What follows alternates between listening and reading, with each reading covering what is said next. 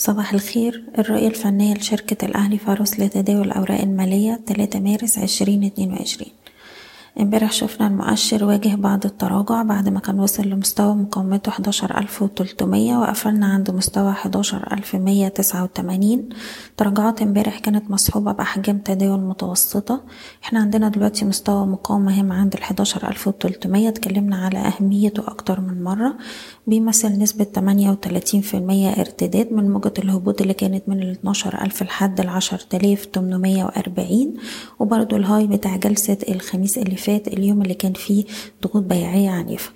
وبالتالي لو قدر المؤشر يتجاوز المستوى ده الأعلى هيبقى في مجال ان احنا نشوف محاولات ارتداد لغاية حداشر ألف وأربعمية وخمسين وال حداشر ألف وستمية.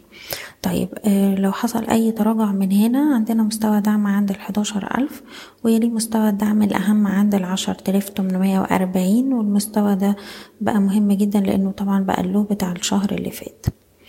وبنتعامل مع السوق دلوقتي بقدر من التحفظ وبنستغل الارتدادات لتخفيض المراكز. بالنسبة للأسهم نتكلم على سهم القلعة. السهم امبارح طبعا كان فيه ارتفاع بأحجام تداول عالية. السهم عنده مقاومة عند الجنيه تمانية وأربعين، اختراق المستوى ده هيفتح له الطريق لغاية الجنيه خمسة وخمسين والجنيه تمانية وخمسين، وعندنا دعم حوالين الجنيه تلاتة وأربعين والجنيه واحد وأربعين، ودي مناطق جيدة للشراء. بالنسبة لسهم أبو قير السهم عنده دعم عند العشرين وربع، بنحتفظ بالسهم فوق المنطقة دي، بنركز على مستوى المقاومة عند الواحد وعشرين ونص، واختراقه الأعلى هيفتح الطريق لغاية مستويات اتنين وعشرين عشرة واتنين وعشرين تسعين. بالنسبة لسهم سيد كرير احنا دلوقتي عندنا مقاومة عند السبعة جنيه ونص، بنشوف المنطقة دي كتريجر بالنسبة لنا على الشورت تيرم. اختراق المستوى ده هيبقى فيه مجال ان احنا نرد لغاية مستوى التمانية جنيه وخمس قروش، واقرب دوام عندنا عند السبعة تلاتين سبعة عشرة، ودي مناطق جيدة للشراء.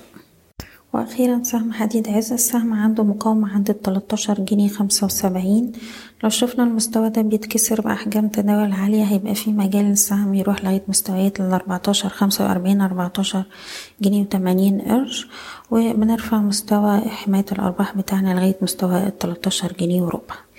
بشكركم، بتمنى لكم التوفيق. ايضاح: الشركة غير مسؤولة عن اي قرارات استثمارية تم اتخاذها بناء على هذا التسجيل. شكرا.